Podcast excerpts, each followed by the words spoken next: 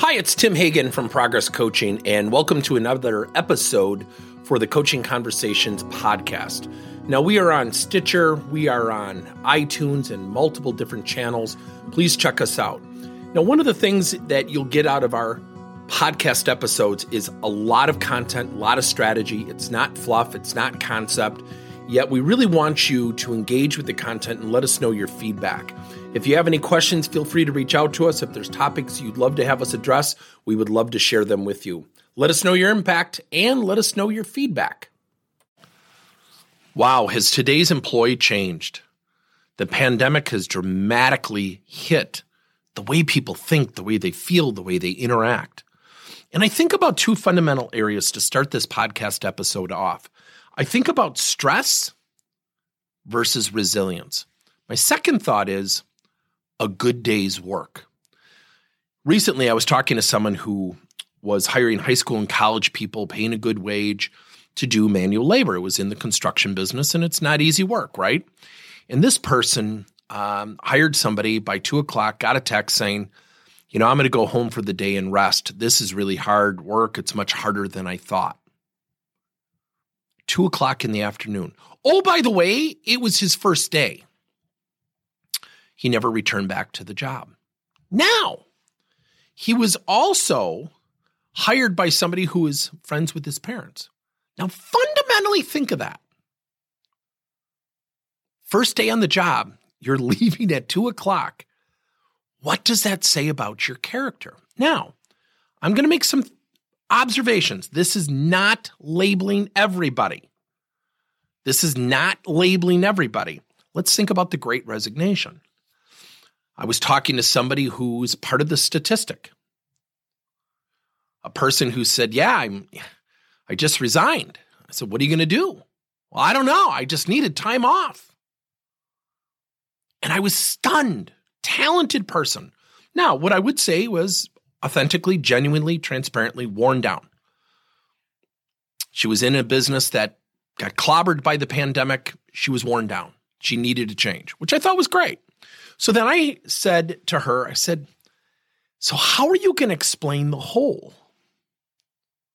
She said, Excuse me? I said, Well, how are you going to explain the hole?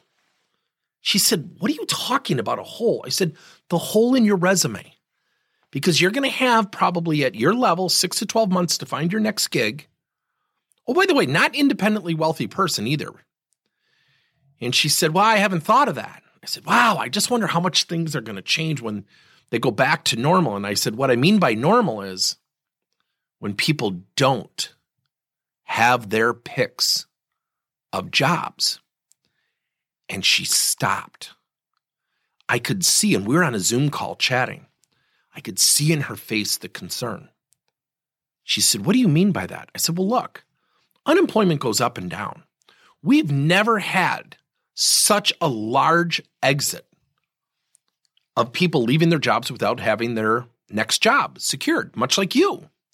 I said, I'm not saying it's bad. I'm just wondering, how are you going to explain that? Because if you're going up against somebody for a director, VP a job, and that person's got to decide between yourself and somebody who didn't resign, who didn't on paper give into the stress, I'm wondering if that person would have an advantage.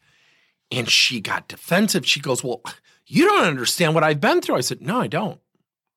I said, I'm not saying how you're feeling and what you're doing isn't warranted. I'm asking, have you thought about how you're going to communicate that hole? And she just stopped and stared at me. I said, Look, I'm not trying to be offensive. I think things are going to go back to normal. Do I think we're going to be in a hybrid virtual world? I said, yeah, for a long time. What I'm talking about getting back to normal is that when we're hiring and we have multiple candidates fighting for the same job, unemployment doesn't stay the same. It goes through market cycles, industry cycles. So I'm just wondering if you've thought that through. And again, she just stared at me.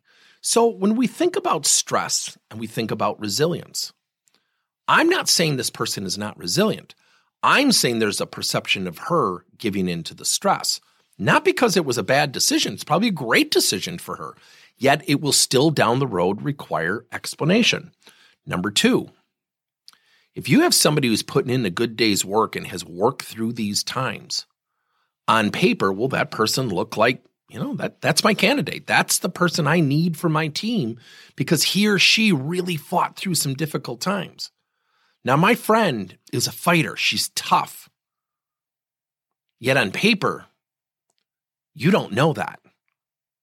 In a traditional interview, you may not know that. You may not find that out. Now, I know the pandemic clobbered her. So when we think about today's employee, we have to think about helping them, asking questions, creating activities, creating diversions, creating fun, getting people to think differently. These are creatively some of the best times organizations have had and some of the worst. From an employee standpoint, these are some of the most difficult. Let me give you an illustration. We have a client in the financial services industry that were so frustrated. The thought of doing things virtually, the world was turned upside down. And people, and I'm not, I'm literally not making this up. I would say 95% of the people, about a thousand people in this company, absolutely, we got to get back to the office. I hate working at home. That company, less than 24 months later, is now having a major portion of their employees say, Why can't we work at home? See, people's minds have shifted. The way they want to work, where they want to work, when they want to work has dramatically changed. And it goes back to you know, we as employers, and I'm an employer, we hire people to do a job.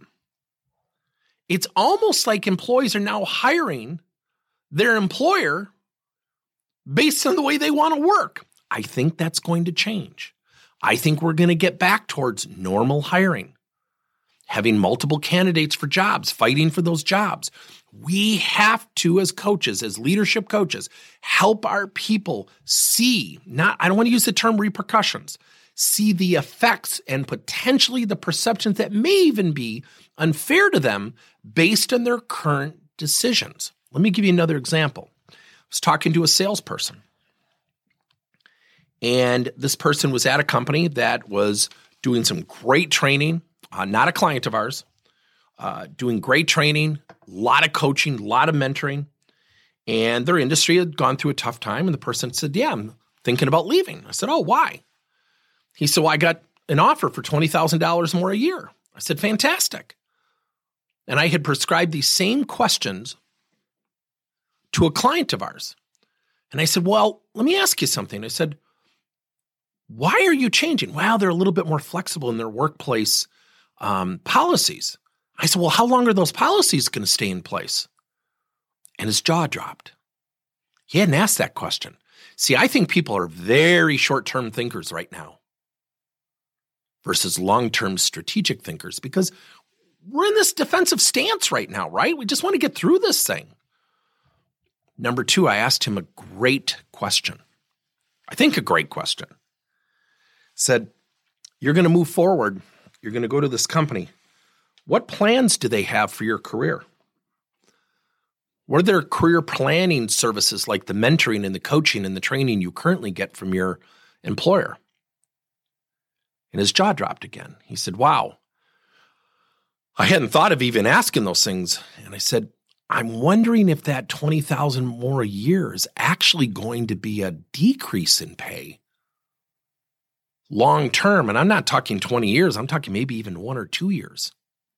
Now, again, I, this is not a client, yet he ended up staying at the company because he forgot his loyalties. By the way, loyal guy.